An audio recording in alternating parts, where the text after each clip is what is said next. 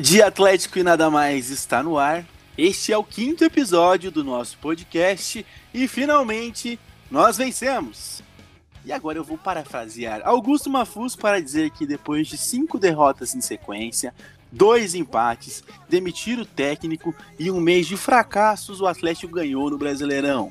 E ganhou porque quando parece que não há mais nada a se fazer, quando todas as suas esperanças parecem esgotadas, quando todas as suas ilusões parecem soterradas, ainda, ainda resta o Coritiba.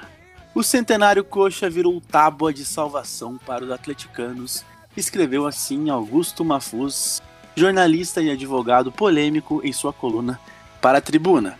Eu sou o Cauã e convido Elisa, Guilherme e Gabriel para comentar, enfim, uma semana de calma no Atlético. Sejam bem-vindos novamente, meus amigos. Fala galera, finalmente um podcast sem, sem derrotas. E aí galera, mais um podcast no ar e finalmente com uma vitória do Atlético, saiu a zica. Vamos aí para comentar desse jogo, do jogo contra o Botafogo e do que tá por vir também. E aí pessoal, depois de acho que um mês, sete jogos, a gente voltou a vencer, graças a Deus. Vencemos o nosso maior rival, Coritiba, e vamos aí, Agora acho que as coisas melhoram e temos Libertadores, Brasileirão para comentar. Este programa chegou na sua quinta edição e este é um podcast de um público muito fiel. Os dados analíticos do nosso podcast sempre traz uma mesma base ali de, de, de, gente ouvindo e participando, mas a gente sabe que a gente pode crescer e pode melhorar muito o conteúdo do nosso podcast. A gente sabe também que o serviço de podcast se tornou extremamente popular por proporcionar ao seu usuário uma maior independência, dando ao ouvinte a opção de ouvir no horário que quiser. Nós começamos esse podcast trazendo informações, só que essas informações têm um prazo de validade, e quando a gente posta, às vezes ela já está meio defasada. Então, pensando nisso, a gente quer dar uma repaginada na dinâmica deste programinha. Então, a partir de agora será assim: teremos dois blocos. O primeiro bloco vai ser com tema temporal, um tema que a gente vai trazer aqui e vai poder debater. E esse assunto vai ser um assunto que quem for ouvir a gente vai poder entender e participar qualquer momento. E depois a gente traz o tema que é um tema mais pontual, que é o tema do pós-jogo, que é o que a gente trata aqui semanalmente. Beleza? Contamos com a participação do nosso público para sugestões, críticas e dúvidas acerca desse projeto. E aguardem o episódio número 6, que a gente quer trazer um tema bem legal para a gente debater aqui, discordar, concordar, trazer novas opiniões e fazer desse podcast um marco na torcida atleticana. Beleza? É... Antes de começar o programa de hoje, eu quero revelar o que gol foi esse desta semana. Mais uma vez, a gente fez uma molezinha. É Acho que todo mundo que foi lá no nosso Twitter acertou sem nenhum problema. Gol do Sir Pablo Felipe. Tem quem não goste, tem quem não ache ídolo. Já vou deixar o, o meu cutucão aqui. No jogo de ida da final da Sul-Americana. Então vamos conferir a narração completa agora deste gol maravilhoso. Um golaço espetacular. Um dos mais importantes da história do Atlético. E se eu não chorar, eu volto. E aí o Atlético vai, vai Atlético, conhecemos teu valor, vai Nicão, na frente pro Pablo, atenção, bateu, toca a música, é gol do Furacão! Furacão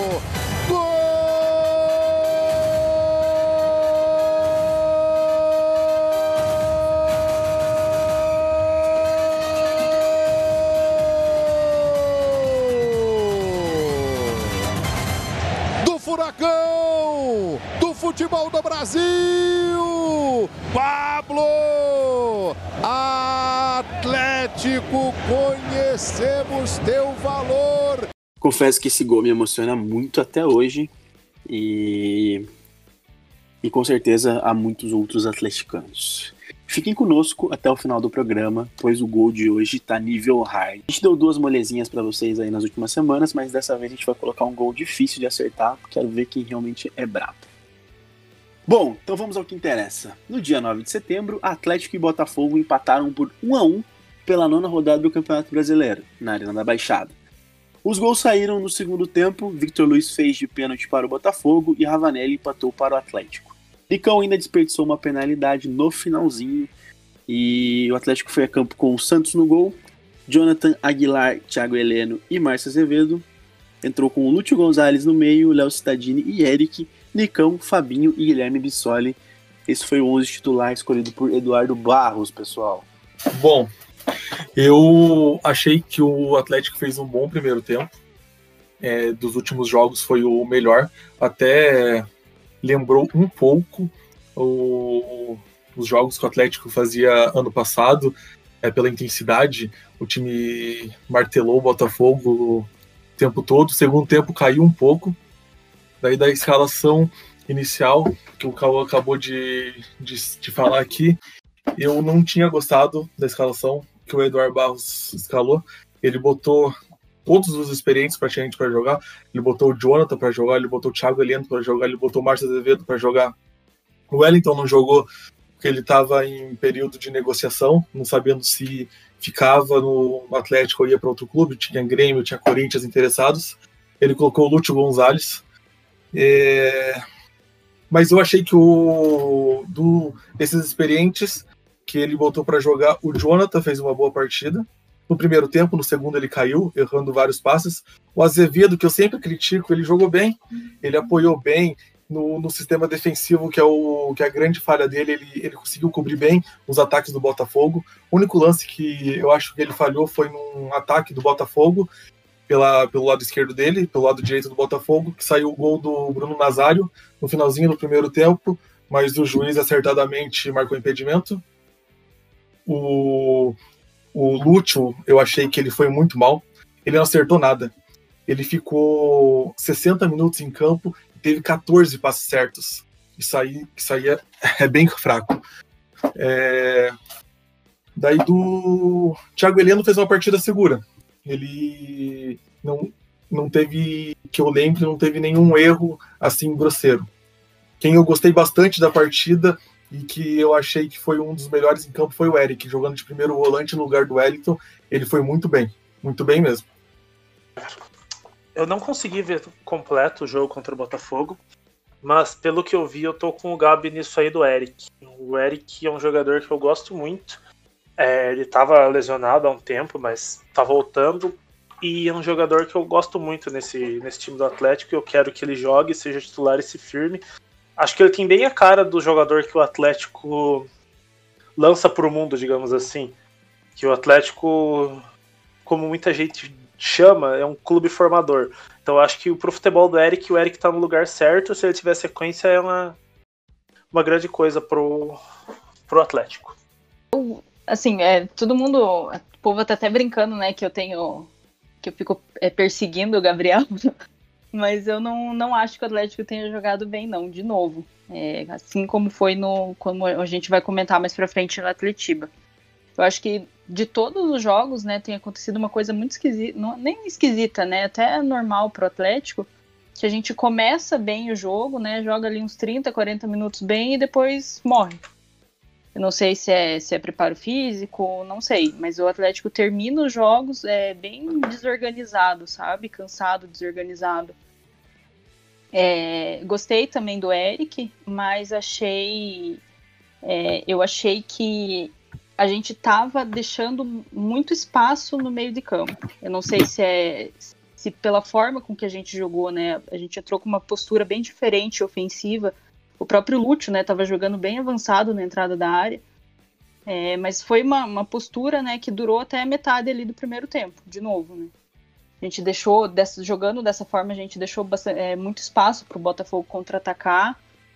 E, e, no segundo tempo, de novo, caiu muito de produção, né? Tava um time é, desorganizado. A, so, a, nossa sorte foi que o Botafogo também estava. Eu acho que nenhum dos times é, mostrou uma, uma capacidade ali de vencer o jogo, né? Não tentou. É, eu achei também que o Atlético melhorou um pouco, né? Depois do gol do, do Botafogo, do pênalti, né? Que eu acho que é o Varado que cometeu, não lembro. Mas é, foi, foi um. Foi, é, foi, né? Uhum. É, mas eu, eu, achei que o resultado de 1 a 1 foi justo, né? Pelo que os dois times apresentaram. E o Bissoli, péssimo, né? De novo, não tem a menor condição, assim. Eu fiquei, achei que ele, junto com o Nicão, foram os piores em campo. Bissoli ele tem um problema muito sério de posicionamento, né? Parece que ele nunca tá onde deveria estar, ele tá sempre correndo atrás da bola. É, no primeiro tempo nós é, jogamos muito bem e não conseguimos sustentar este nível ao longo do segundo tempo. É, foram muitas trocas feitas durante a segunda etapa da partida e é natural que nesse tempo de pouco treinamento e ainda pouco entrosamento entre os jogadores, a equipe em alguns momentos perca é, a sua melhor organização e fique mais equilibrada. Então foi é, por conta disso, acredito que a equipe caiu de rendimento, trouxe o Botafogo para dentro do jogo. É, depois da partida, é, foi uma das pessoas que também pegou no pé do Licão. A gente fica chateado porque é um momento que a gente pode ganhar o jogo e, e o jogador tem essa facilidade de perder um pênalti. É um ídolo incontestável, né? Ninguém contesta a idolatria do Nicão.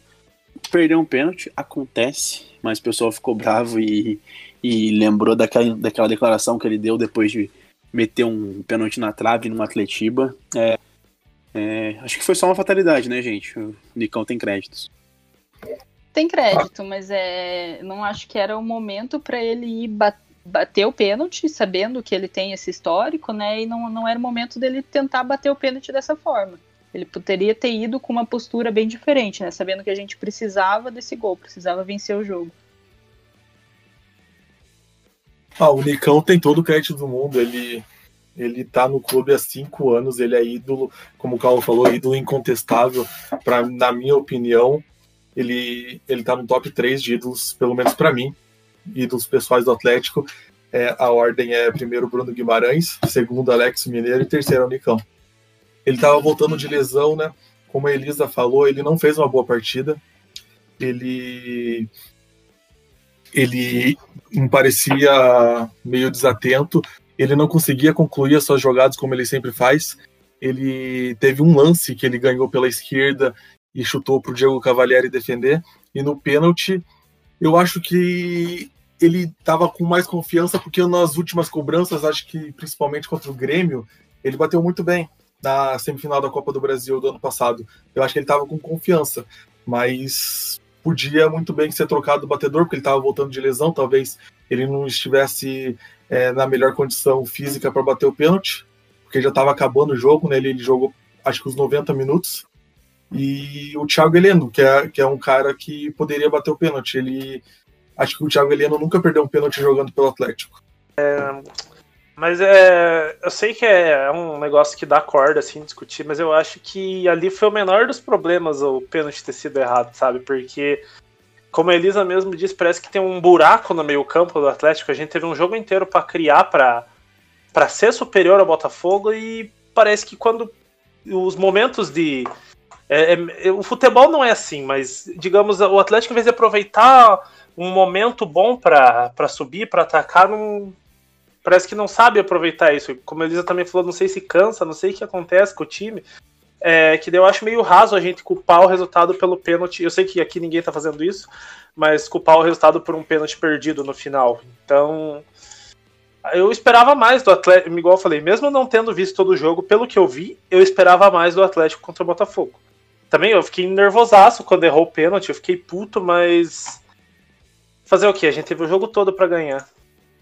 O que você falou, Guilherme, eu também esperava mais do, do Atlético nesse jogo, mas eu achei que o Atlético jogou bem em comparação ao que vinha jogando. É, o Atlético teve bastante chance de gol, e na meu, na, no meu ver, né? O Atlético, no, no, primeiro tempo, que eu lembro, o primeiro chute do, do Botafogo, foi, foi depois dos 30 minutos do primeiro tempo, e foi um chute do lateral direito, acho que o nome dele é Kevin, é, na mão é do. É na, na, mão do, do Santos. Daí depois a outra chance de gol do Botafogo foi ao foi ao lance do gol do Nazário que o juiz marcou impedimento. Ah, no é? segundo tempo o Atlético não jogou bem. Daí eu concordo com a Elisa que o Atlético não jogou bem no segundo tempo. Aham. E mas é que eu, eu, eu, concordo com você, mas é, eu acho que mesmo finalizando mais, é, a gente erra muito, assim.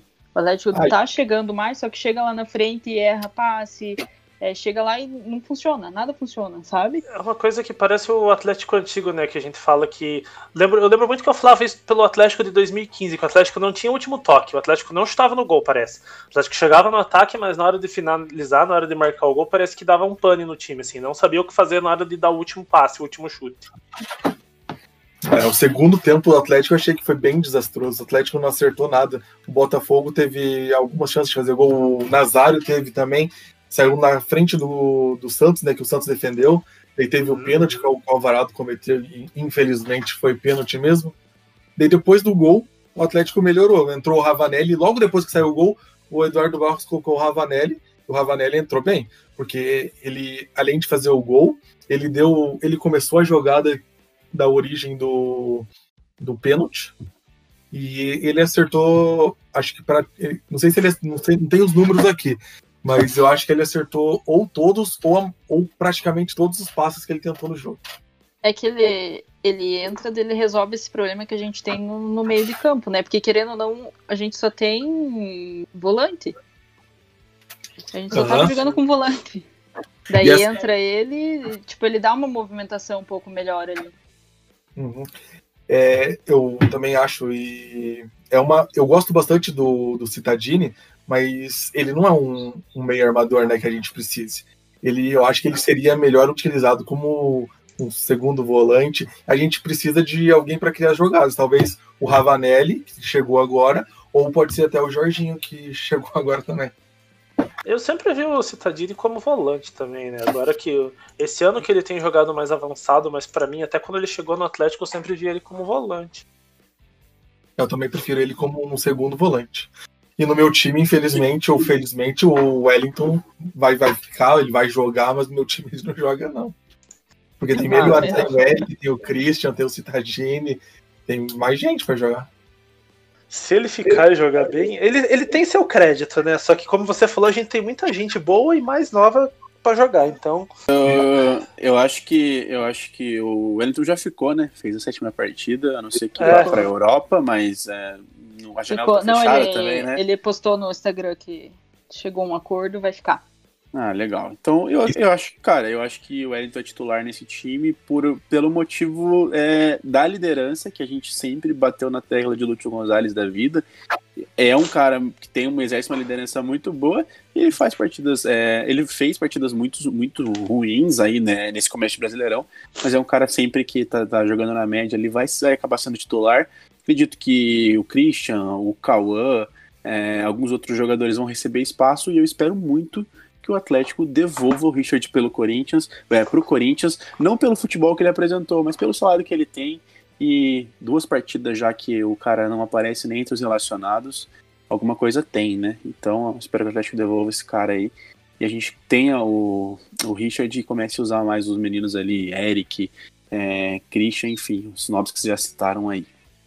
O grande problema, eu até concordo com você em, em devolver o Richard, porque a gente tem outros jogadores para jogar, e o Richard, pelo jeito, não está agradando o Eduardo Barros nos treinamentos, porque foi o esse jogo contra o Botafogo e o jogo contra o Coritiba ele não foi relacionado, nem relacionado foi. Mas o problema de devolver é que o Atlético desembolsou uma grana de 500 mil euros, né, para ele dar mais ou menos 3 milhões de reais pelo empréstimo. Daí, se o Atlético devolver esse dinheiro, vai ser perdido praticamente. Rapaz, não, não para quem continua pagando o salário de, de Marquinhos Gabriel. Pois é. Pois é, esses negócios do Atlético do começo do ano foram bem estranhos, né? É, o, o, do Pedro Henrique é nesses moldes também, Gabriel? Então, o Atlético pagou um milhão de euros no Pedro Henrique, mas contrato até 2024, né? E, no, no, e o Pedro Henrique aceitou uma redução de salário no, em relação ao que ele ganhava no Corinthians, não sei o valor. E o Richard, ele, o Atlético pagou 500 mil euros e o Atlético aumentou o salário que ele ganhava no Corinthians. Meu cara. É, é o maior salário do nosso elenco, então, para não ser relacionado. Postou uma foto ontem é, com uma galerinha aí numa festinha. Também não vem ao caso, a gente a gente não tá aqui para ficar julgando vida pessoal de jogador. A gente, se o cara jogar e tiver bem, ele pode fazer o que ele quiser da vida dele. Mas é realmente estranho. Acredito que a gente vai falar sobre ele ainda nos próximos programas. É... É... Vai lá, Gui. Não, eu só ia comentar que, é, voltando ao assunto de uns dois, três podcasts atrás, o lance da panela, é, nessa hora você meio que.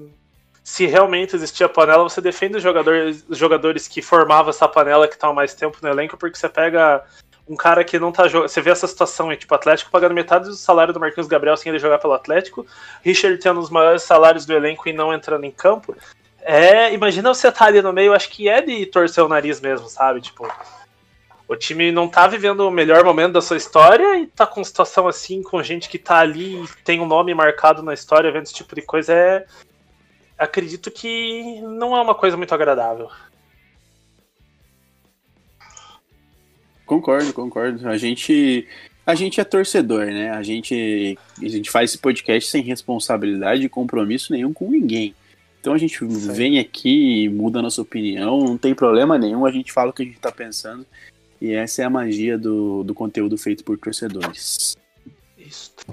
Então é isso. É, fizemos um pontinho contra o Botafogo, poderia ter sido três, mas foi só um. É, então vamos ouvir a narração é, de Jacques Santos, da Rádio Cap, para o gol de Ravanelli, que deu um empate para o Atlético é, nesta partida contra o Botafogo. Vai preparando, carregando aqui, enfiada de bola para o Christian, dominou, tenta encontrar o espaço para o remate para gol, puxou para o lado, girou para lá, para cá, não tem ângulo para bater, virou o jogo aqui, vai tentar o toque para trás, vai pintar o gol do Atlético, é festa!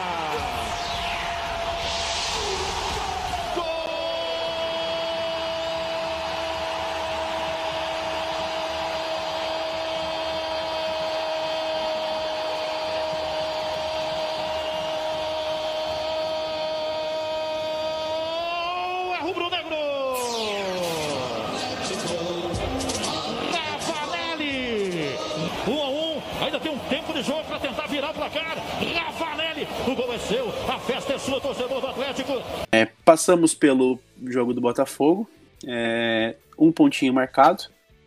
É, e no último dia de inscrições e mudanças para Libertadores, o Atlético agiu rápido e acertou a contratação do meia Jorginho do Atlético Goianiense. É, já havia uma especulação em relação a isso, mas meio que deu uma esfriada. E na sexta-feira de manhã é, veio a informação que foi confirmada na hora do almoço pelos jornalistas é, de Goiás e também aqui da aldeia. E por fim, o Atlético apresentou já no seu Twitter oficial, com foto tudo mais, é o jogador que já tinha realizado, realizado exames e é o novo jogador do Atlético. É... Gabriel, apresenta um novo herdeiro da camisa 10 e também passa os moldes desse contrato que foi feito é, junto ao Atlético Goianiense. Então, o Jorginho tem 29 anos, né? Ele foi revelado em 2010 pelo Vila Nova. Em 2011 ele foi emprestado para o Grêmio Anápolis e ficou e daí voltou para o Vila Nova em 2012. Em 2013 ele começou sua saga no Atlético Goianiense. Entre 2013 e 2018, que foi o, o, período que ele ficou na primeira passagem no Atlético Goianiense, ele fez 207 jogos e marcou 32 gols mas ele não ficou o tempo todo de 2013 a 2018 no Atlético Goianiense. Em 2015, ele foi emprestado para o Seongnan da Coreia do Sul. Lá na, na Coreia, ele jogou 16 vezes e marcou dois gols. Entre 2018 e 2019, ele jogou no Al Qadisiyah, não sei se assim é a pronúncia correta, é, da Arábia Saudita. Ele jogou 18 vezes e marcou três gols.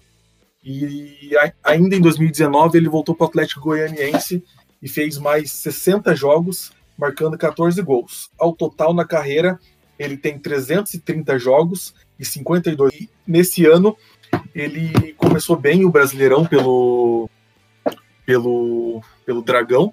Ele, se eu não me engano, ele fez cinco jogos e marcou dois gols já nesse Brasileirão. Um gol contra o Flamengo, foi um golaço, batendo de fora da área, no canto do goleiro Diego Alves, e outro contra o Sport. E ele não saiu pelas portas da frente do Atlético Goianiense. Ele pediu, segundo Wagner Mancini, técnico do Atlético, ele pediu para não ser relacionado e não queria mais jogar pelo Atlético Goianiense.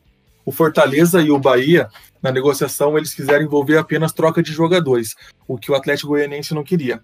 O Atlético Paranaense foi o único que envolveu o dinheiro. A gente não sabe qual foi esse valor na negociação do Jorginho para cá, mas segundo o presidente do Atlético Goianiense, não foi uma quantia tão alta, mas vai envolver também troca de jogadores. O Atlético vai pagar em dinheiro para o Atlético Goianiense e ainda vai emprestar alguns jogadores para o Atlético Goianiense jogar o Brasileirão. Só lembrando que o Nicolas, que pertence ao Atlético, está lá e existe a possibilidade do Nicolas ficar em definitivo lá é, nessa negociação que envolveu o Jorginho vindo para cá.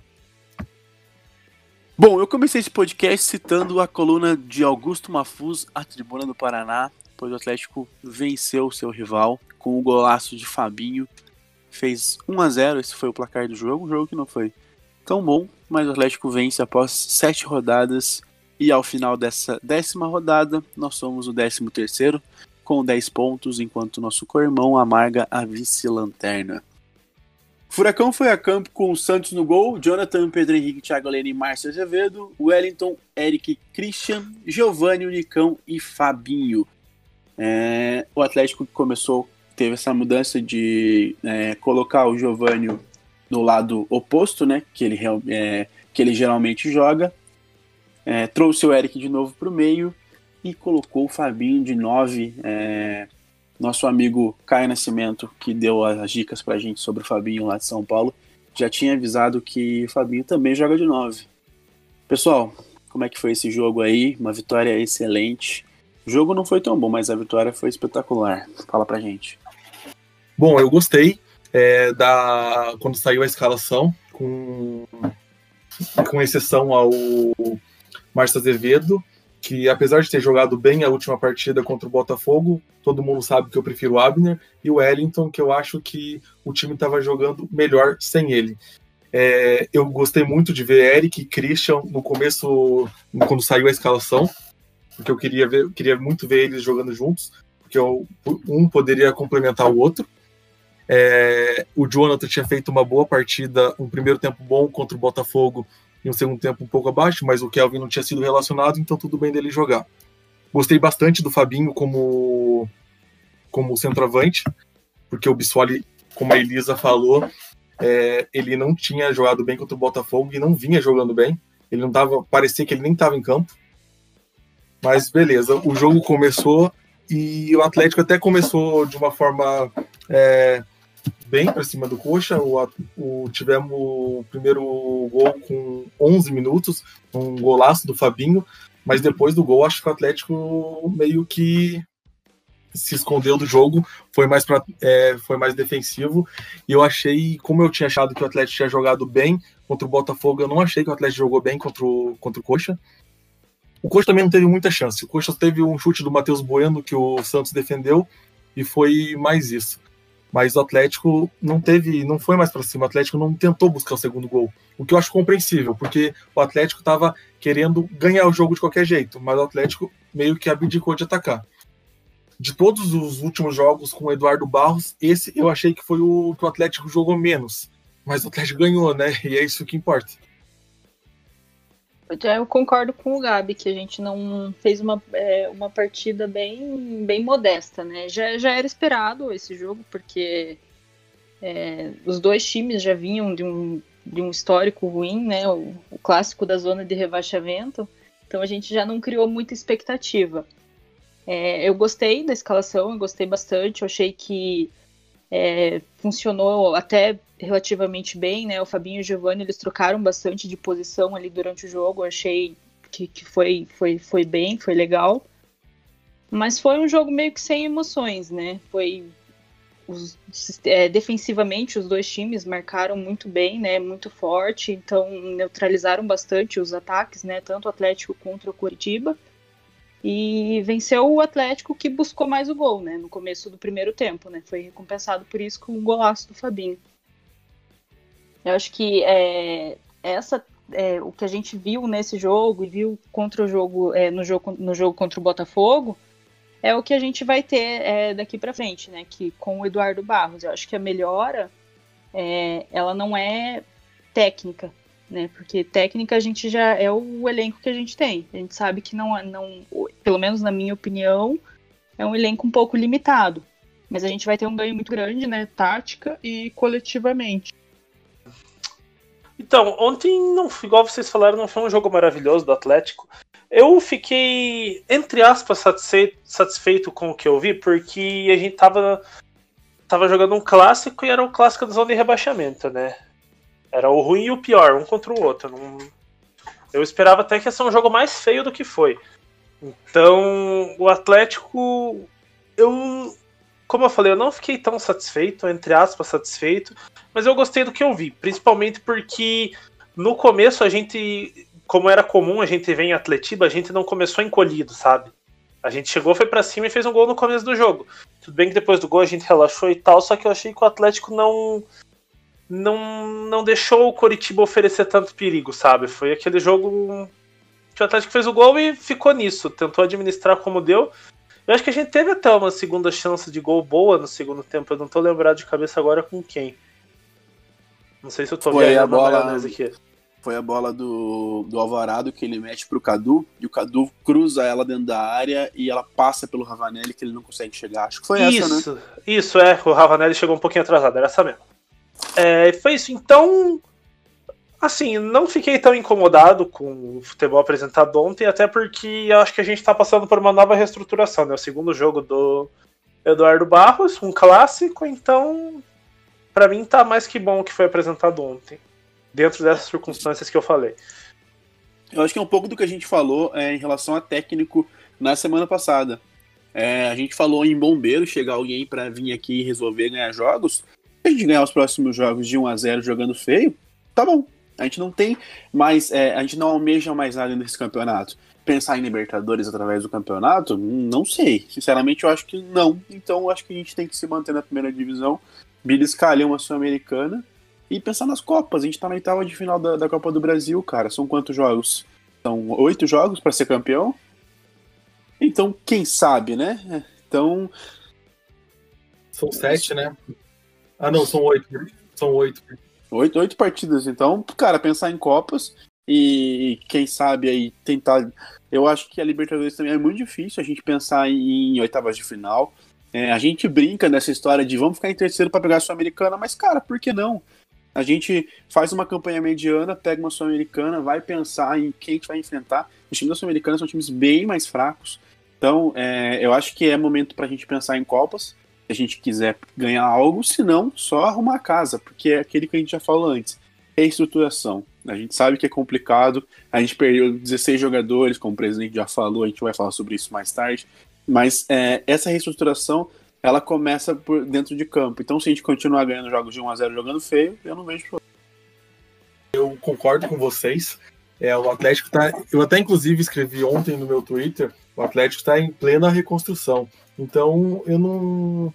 O Atlético raramente vai, vai ganhar jogando bonito. Então, eu acho que o Atlético vai ter que. A gente tem que trabalhar. Não sei se o Eduardo Barros vai continuar ou vai vir outro técnico, mas a gente tem que trabalhar para vencer, para ser competitivo e tentar vencer as partidas, mesmo se for jogando feio e temos que trabalhar com metas renováveis. Primeiro, a gente tem que buscar os 45 pontos. Buscando os 45 pontos e ver que dá para buscar algo mais acima, a gente vai e busca. Porque a, tem o tem G6 no, no, Brasileirão, mas esse G6 pode virar G7, pode virar G8, como pode virar G9. Se, se tiver essas adaptações no, na tabela do Brasileirão, a gente pode buscar uma Libertadores. Mas primeiramente vamos buscar os 45 pontos buscando os 45 pontos, ficando na primeira divisão garantido, daí a gente busca outras, outras metas no campeonato. Eu acho que isso é positivo até essa vitória nesse clássico, é justamente é, é, dar mais confiança né, para esse time. A gente ficou sete jogos sem vencer e o elenco, o time acaba ficando cada vez mais pressionado a vencer, a mostrar resultados positivos e isso atrapalha também. Então acho que com a vitória agora, principalmente por ser um clássico, a gente é, tende a retomar um pouco essa confiança. A gente vai ter um tempo, né, depois do jogo contra o, o Jorge para para respirar, para trabalhar. Então tem que ver, tem que ver se a gente vai mostrar alguma coisa melhor daqui para frente, um futebol um pouco melhor do que a gente vem mostrando. Apesar do jogo não ter sido tão bom, a vitória ficou excelente. Então vamos ouvir o gol de Fabinho na voz de Marcelo Ortiz da banda B. Fez a finta, cortou para o meio, tabelou com o Fabinho, devolveu para Jonathan, escapuliu, jogada, sobrou, Fabinho, bateu. É rede!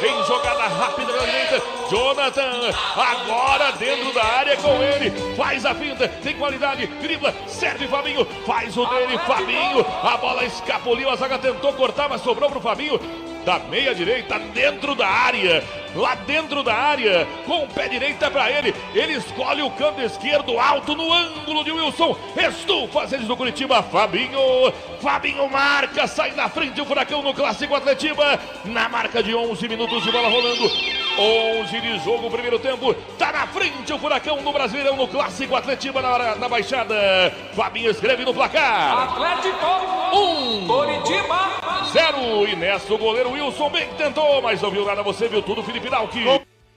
Pessoal, no dia 24 de abril de 2019, o Atlético foi até Cochabamba, na Bolívia, para enfrentar o Jorge Wilstermann pela fase de grupos da Libertadores. Perdeu por 3 a 2 Aquele jogo que teve gol do Renan Lodge, o Marco Rubin fez pra gente de pênalti no finalzinho. Finalzinho não, né? Foi, foi na. Acho que foi no finalzinho, O- sim. É, o Marco Rubin empata e depois a gente toma mais um gol.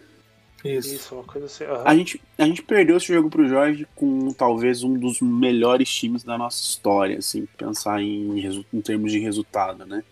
time que mais conquistou.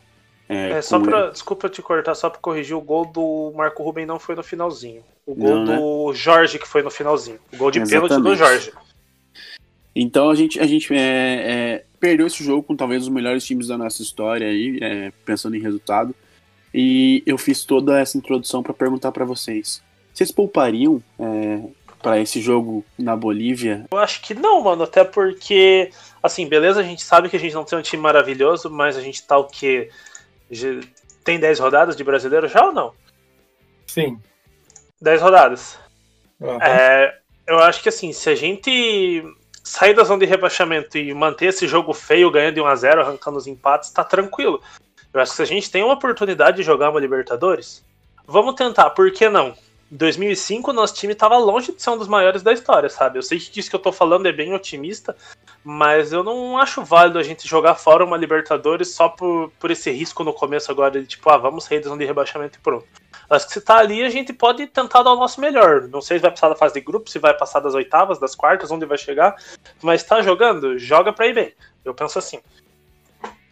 Então, também acho. Eu não pouparia de jeito nenhum. A gente tanto luta para disputar Libertadores, é o sonho de. Pelo menos é o meu sonho de, de consumo ser campeão da Libertadores. Óbvio que a gente não tem a menor chance de ser campeão esse ano, mas vamos tentar ir o mais longe possível. E outra, a gente joga, a gente joga contra o Jorge Wilson na próxima terça-feira e a gente tem mais uma semana e o próximo jogo vai ser pela Libertadores de novo, que na outra quarta contra o Colo-Colo, porque o jogo da 11 primeira rodada ia ser contra o São Paulo, que a gente já jogou e já perdeu. Então a gente joga terça contra o Jorge, daí a gente tem uma semana livre e o próximo jogo é pela Libertadores de novo contra o Colo-Colo. Daí só no outro final de semana o Atlético volta pelo Brasileirão contra o Bahia. Mas como eu falei, eu não pouparei de jeito nenhum, porque é, é o sonho de consumo de todo mundo jogar Libertadores, daí chega na Libertadores vai poupar. Eu não vejo sentido. Eu já penso, eu acho o contrário, né? Eu acho que a gente tem que poupar no brasileiro para jogar na Libertadores. Eu acho que foi até a situação do, do Citadini. É, independente da do, do situação que a gente tá, do momento que a gente vive no brasileiro, tem que ir o mais longe possível, tem que vencer o máximo de jogos possível na Libertadores. É a maior competição que a gente pode disputar é, aqui e eu não acho que seja correto a gente deixar de lado por uma, um começo de brasileirão ruim, sabe?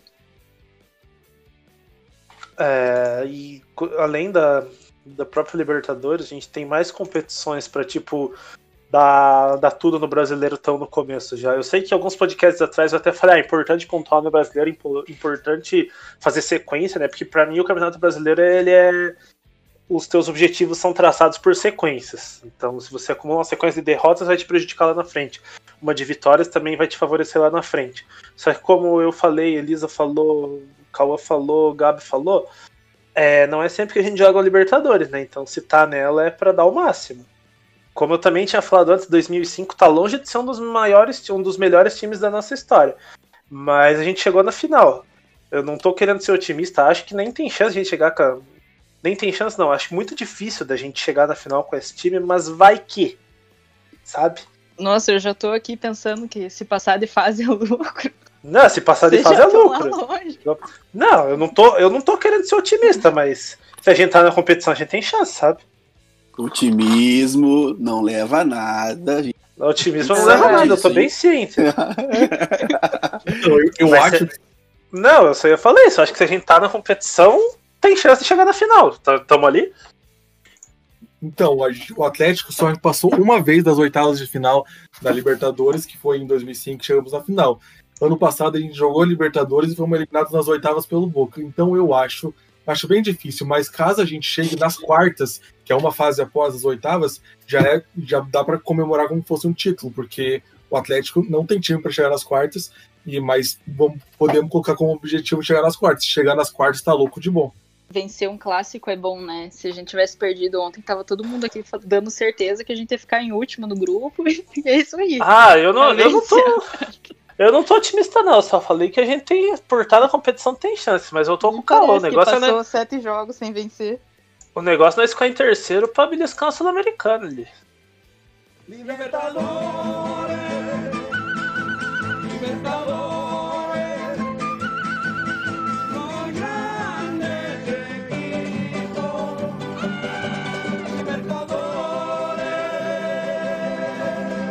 Bom, então já que a gente entrou no assunto Libertadores, o Atlético enfrenta o Jorge Wilstermann nesta terça-feira, dia 15 de novembro, às 19h15, horário de Brasília, no estádio Félix Capriles, em Cochabamba, na Bolívia, pela terceira rodada da Libertadores. O Furacão escreveu 10 jogadores para essa retomada da Libertadores, eh, já que a Comembol aumentou de 30 para 40 o número de inscritos para reduzir o desgaste dos atletas em função da pandemia. Então a gente acrescentou novos atletas e também fez trocas, porque alguns jogadores como Adriano, o goleiro Léo, Marquinhos Gabriel, zagueiro Pedrão, Robson Bambu, que foram inscritos no início da, da temporada, é, não estão mais no clube, então serão feitas trocas. É, o Atlético inscreveu o goleiro Anderson, o zagueiro Felipe Aguilar e Pedro Henrique, os volantes Jaime Alvarado e Richard, os meias Bruno Leite e Ravanelli e os atacantes Fabinho, Giovanni e Walter. Então vou passar a lista completa aqui de jogadores que o Atlético inscreveu na competição. Santos, Jonathan, Lúcio Gonzalez, Thiago Heleno, Wellington, Márcio Azevedo, Carlos Eduardo e Fernando Canezin. Guilherme Bissoli, Nicão, Jandrei, Kelvin, Lucas Halter, Abner, Christian, Léo Stadini, Jajá, Luan Patrick, Bento, Léo Gomes, Eric, José Ivaldo, Vitinho, Pedrinho, Vinícius Mingotti, Anderson Ravanelli, Felipe Aguilar, Pedro Henrique, Richard, Jaime Alvarado, Fabinho, Giovanni, Walter e Bruno Leite. O Atlético está no grupo C da Libertadores, ao lado do Jorge Wilstermann da Bolívia, o Penharol do Uruguai e o Colo-Colo do Chile. O Furacão estreou na Libertadores vencendo o Penharol em casa por 1 a 0 gol de letra do Guilherme Bissoli, um golaço. Todo mundo empolgou com o atacante na época. Na segunda rodada, perdeu para o Colo-Colo por 1 a 0 também, é, jogando lá no Davi Arellano, no Chile. E o nosso time é, e o nosso quarteto aqui, muito eficiente, fez o papel de espião para ir atrás é, e descobrir como está a situação dos nossos rivais. Vou começar por você, Elisa. Tá conseguindo respirar aí na altitude de 2.500 metros em Cochabamba? Conta pra gente como veio o George. Então, o Jorge, o último jogo oficial do Jorge Wilson foi em 14 de março, que foi um empate e, é, em 1 a 1 com o Bolívar pelo Campeonato Boliviano. É, para poder retornar né, aos Jogos da Libertadores, né, o clube conseguiu uma autorização para poder voltar aos treinamentos na metade de agosto. É, então foram cinco meses sem nenhum tipo de trabalho, nem preparação, preparação física, nem com bola. E desde que voltou, eles também não conseguiram fazer nenhum amistoso para tentar ganhar um pouco de ritmo de jogo. Então, esse jogo contra o Atlético vai ser o primeiro do Jorge depois dessa parada para a pandemia.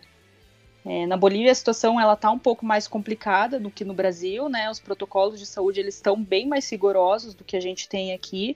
A própria federação, né, de futebol da Bolívia, ela votou contra o retorno da Libertadores, junto, se eu não me engano, com a Argentina e também não tem lá uma previsão para retorno dos campeonatos locais. Então, para poder jogar a Libertadores, eles estabeleceram alguns protocolos de segurança bem rígidos. É, tanto para viajar para fora quanto para receber é, os times para os jogos da Libertadores, né, o time só pode ficar 72 horas. Tanto o Jorge fora quanto o time visitante é, que, que, que for para lá. Então, o Atlético só vai ter 72 horas a partir do momento que desembarcou na Bolívia para sair de lá. Então, até por isso que não vai nem fazer reconhecimento né, do, do, do gramado antes do jogo. E durante essa parada, é, o Jorge não fez muitas é, mudanças. Teve apenas é, uma contratação, que foi o Patito Rodrigues, né, que a gente jogou no Santos aqui alguns anos atrás. E de resto são bem poucas mudanças em relação ao time que já vinha jogando, né? E, é nisso que eles estão apostando, porque é um time que já tem algum entrosamento, já se conhece bem. Então a aposta deles é que não sofra tanto com, com esse retorno, né? Depois de ficar tanto tempo sem jogar. Bom, no momento da gravação deste programa, a Comebol acaba de anunciar que vai ampliar o número de inscritos na competição. O Atlético fechou a lista de inscritos na sexta-feira é, eu passei aqui para vocês a lista de atletas que o Atlético relacionou, e então com, essa, é, com esse aumento da lista, provavelmente é, tenha jogadores de base que sejam relacionados, ou o Atlético tem mais tempo aí para ir atrás de um atacante, quem sabe, talvez seja um incentivo que o Atlético precisava para ir ao mercado e trazer um centroavante que a gente tanto está sonhando. A informação de última hora aí, apurada pelo Gabriel, que mandou aqui para a gente no grupo da redação, e a gente traz aqui para deixar é, o podcast mais completo.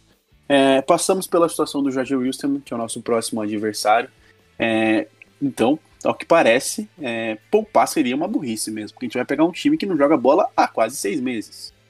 E eles têm o fator é, altitude, que é sempre bem importante, mas a gente tem um fator ritmo de jogo e quem sabe é, conseguir essa tão sonhada vitória na Bolívia não esteja tão distante, né, pessoal? Exatamente. E eu acho que essa é a nossa chance de ouro de conquistar nossa primeira vitória é, na altitude. O Atlético em nenhuma competição conseguiu vencer na altitude, nenhuma altitude. Ah, o jogo que o Atlético chegou mais perto foi na Libertadores de 2002, quando estava ganhando de 5 a 0 ou 5 a 1 do Bolívar e deixou empatar e deixou empatar o jogo. O jogo acabou 5 a 5. E naquele ano o Atlético foi eliminado na fase de grupos. Como o Caô estava falando, o Jorge não joga faz quase seis meses. O último jogo deles foi dia 14 de março contra o Bolívar, e jogo que eles empataram em 1 a 1 ou seja, eles estão totalmente sem ritmo de jogo, eles vão ter o fator altitude, o fator casa para jogar, mas o Atlético está em competição, mesmo que não nos últimos jogos não esteja jogando tão bem, mas está em competição. Então, essa é a nossa chance de, de ganhar nosso primeiro jogo da história na altitude. Bom, como a gente já falou aqui para vocês, é, o Atlético já fez a 11 rodada, jogo contra o São Paulo, derrota por 1 a 0 jogo que custou a cabeça de Dorival Júnior. Então o Atlético é, vai ter esse descanso aí e só volta a campo na quarta-feira, dia 23 de setembro, para receber em sua casa o Colo-Colo do Chile às 7h15. Guilherme, como é que vem os albos para enfrentar o Furacão? O Colo-Colo atualmente ele tá numa fase bem ruim. É, eles estão a quatro jogos sem vencer. Os últimos dois jogos, inclusive, é, o último foi em um empate fora de casa contra a União Lacaleira, que é o atual vice-líder da competição. E anteriormente eles perderam para o O'Higgins é, em casa por 1 a 0. Esses resultados deixaram o time bem próximo da zona de rebaixamento. Inclusive nesse jogo, penúltimo deles contra o Higgins, teve uma treta no vestiário com o técnico Gualberto Rara, que um dos jogadores cobrou o treinador sobre a situação do time, posição do time, e não sei quem que é esse jogador, eu não achei nome, mas iniciou uma discussão que inclusive o treinador partiu para cima desse jogador e teve que ser contido pelo resto do elenco.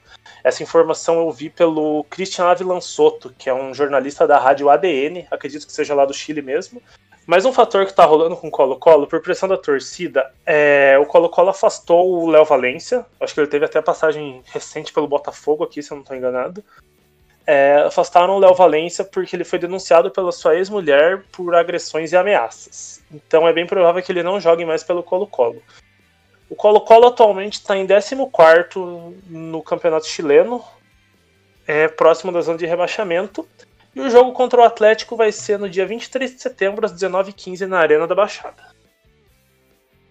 Então o Atlético vai emendar essa sequência de jogos pela Libertadores. No dia 15 pega o Jorge, no dia 23 pega o Colo-Colo. Mas a nossa equipe é preparadíssima e também trouxe como vem o Penharol. É, Furacão só vai jogar contra o Penharol lá em Montevidéu no dia 20 de outubro. Até lá vai passar muita coisa ainda por baixo dessa ponte, mas eu quero saber, Gabriel, como que tá o Penharol pós-pandemia? Pós-pandemia não, né? É, pós-quarentena, né? A pandemia continua. Pois é, é verdade.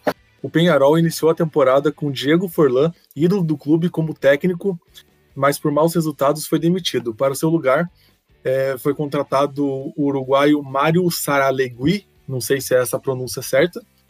Penharol iniciou a Libertadores com uma derrota para o Atlético aqui na Baixada por 1 a 0 um golaço de letra do Guilherme Bissoli, e depois venceu o Jorge Wilstermann em casa também por 1 a 0 No Campeonato Uruguaio, o Penharol ocupa a sétima colocação com 17 pontos. Em 12 jogos, tem 4 vitórias, 5 empates e 3 derrotas. Marcou 14 gols e sofreu 13. Depois da volta do futebol uruguaio, o Penharol jogou 9 partidas. São 3 vitórias, 4 empates e 2 derrotas. Nas últimas 3 partidas, o Penharol não perdeu. Tem uma vitória em casa contra o Liverpool e dois empates, os dois por 0 a 0 fora de casa contra o River Plate e em casa contra o Montevideo City. A grande promessa do Penharol e do futebol uruguaio é Facundo Pelistre. O jovem meia uruguaio já despertou o interesse do Real Madrid e do Manchester City. Bom, legal. É, conseguimos é, dar uma espiada nos nossos rivais. É, a situação dos três não é boa, dos rivais, a nossa também não é ótima, mas acho que o Colo-Colo tá pior, o Jorge Wilstermann pior ainda, que não joga futebol faz um tempo passo, e o Penharol tá se reestruturando, demitiu o, o ídolo e técnico Forlan, e também está numa, numa reestruturação aí. É o grupo mais complicado dessa Libertadores porque os quatro estão é, nessa draga. Difícil saber quem é pior. É...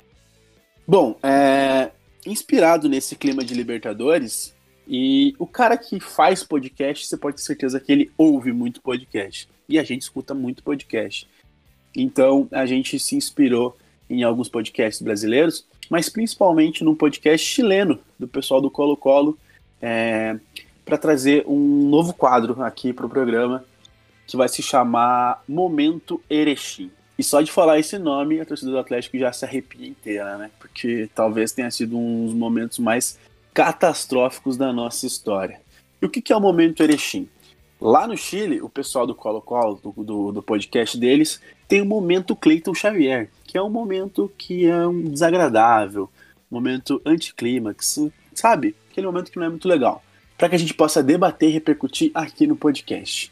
Então eu vou começar, eu vou puxar o meu momento Erechim aqui, e provavelmente eu vou fazer uma vinheta para isso, para ficar bem legal.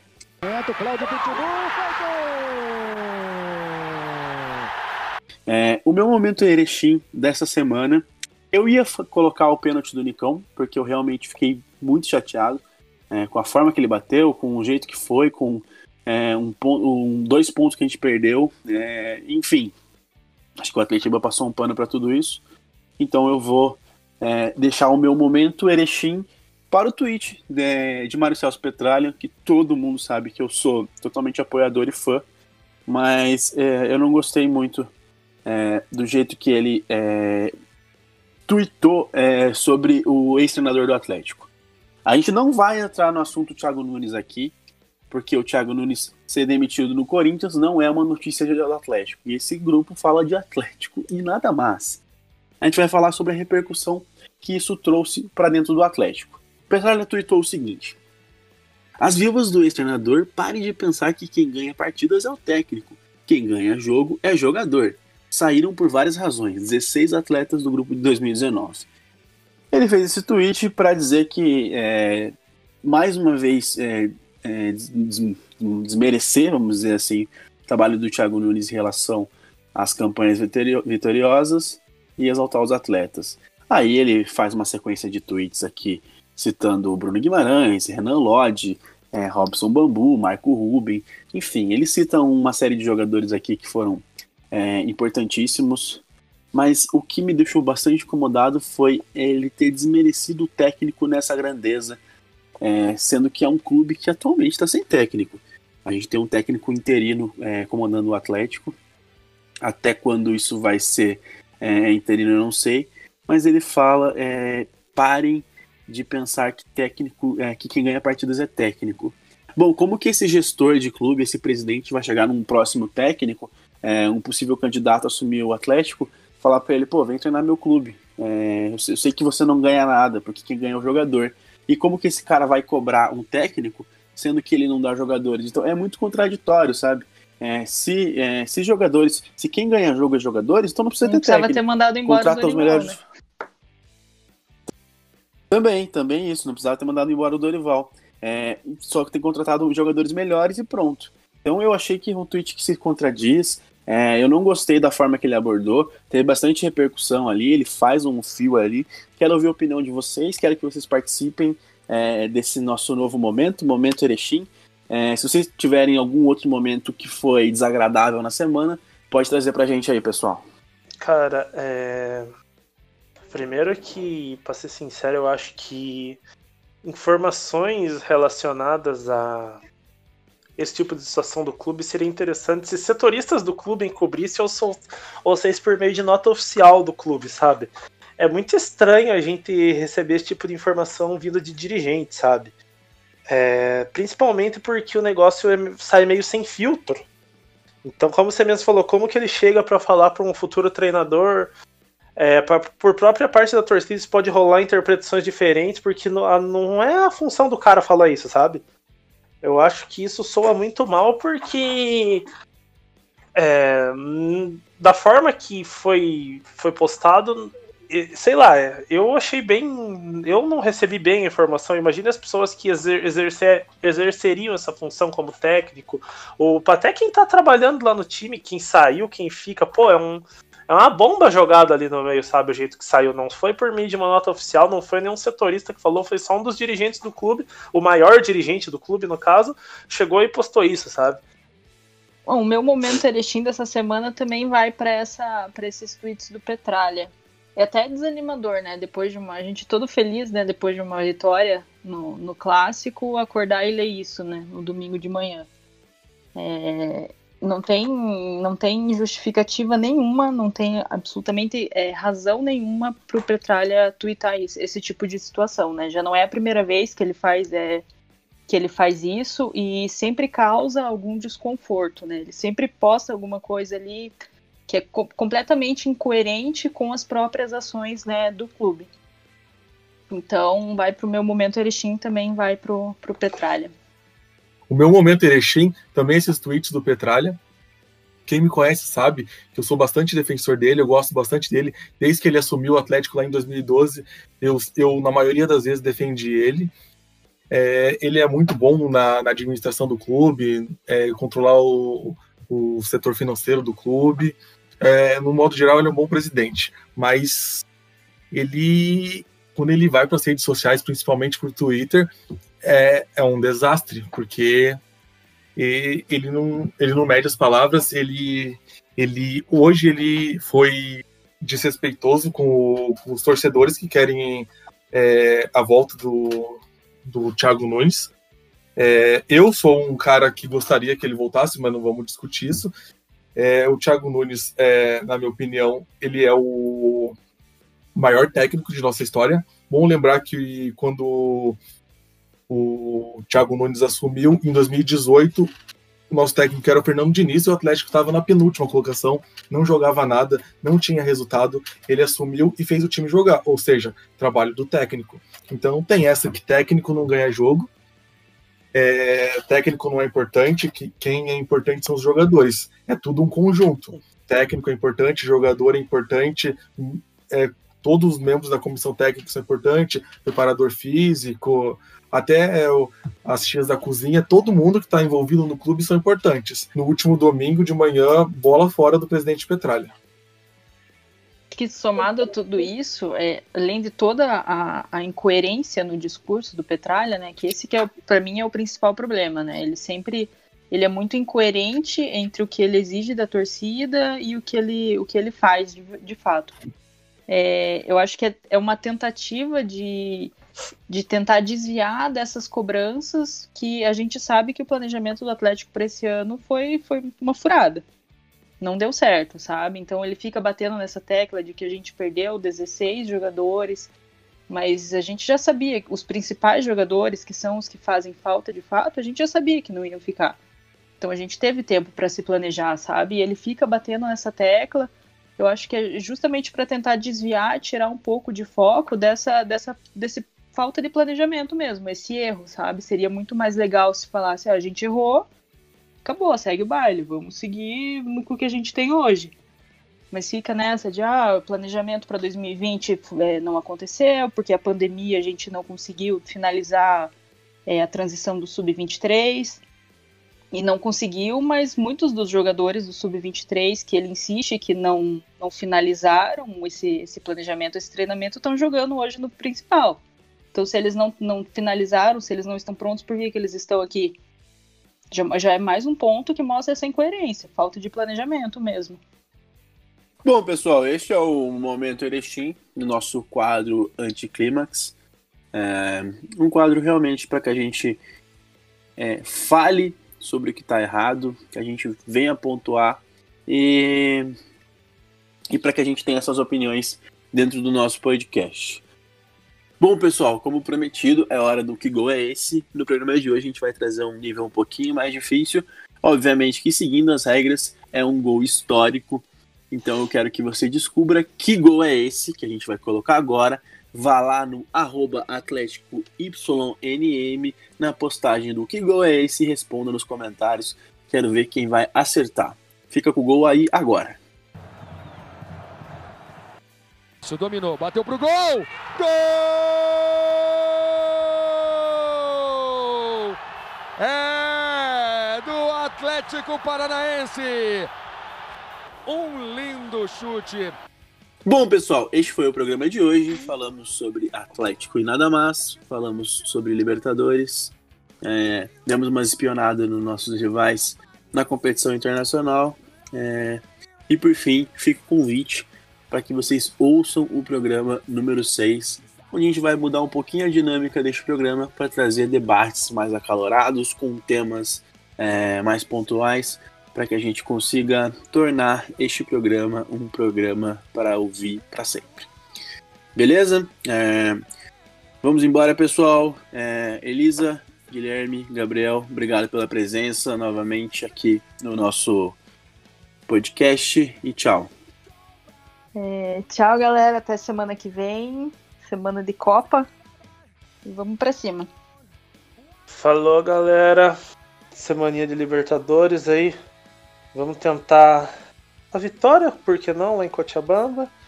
E semana que vem voltamos aí para falar. Falou, galera. Boa semana a todos.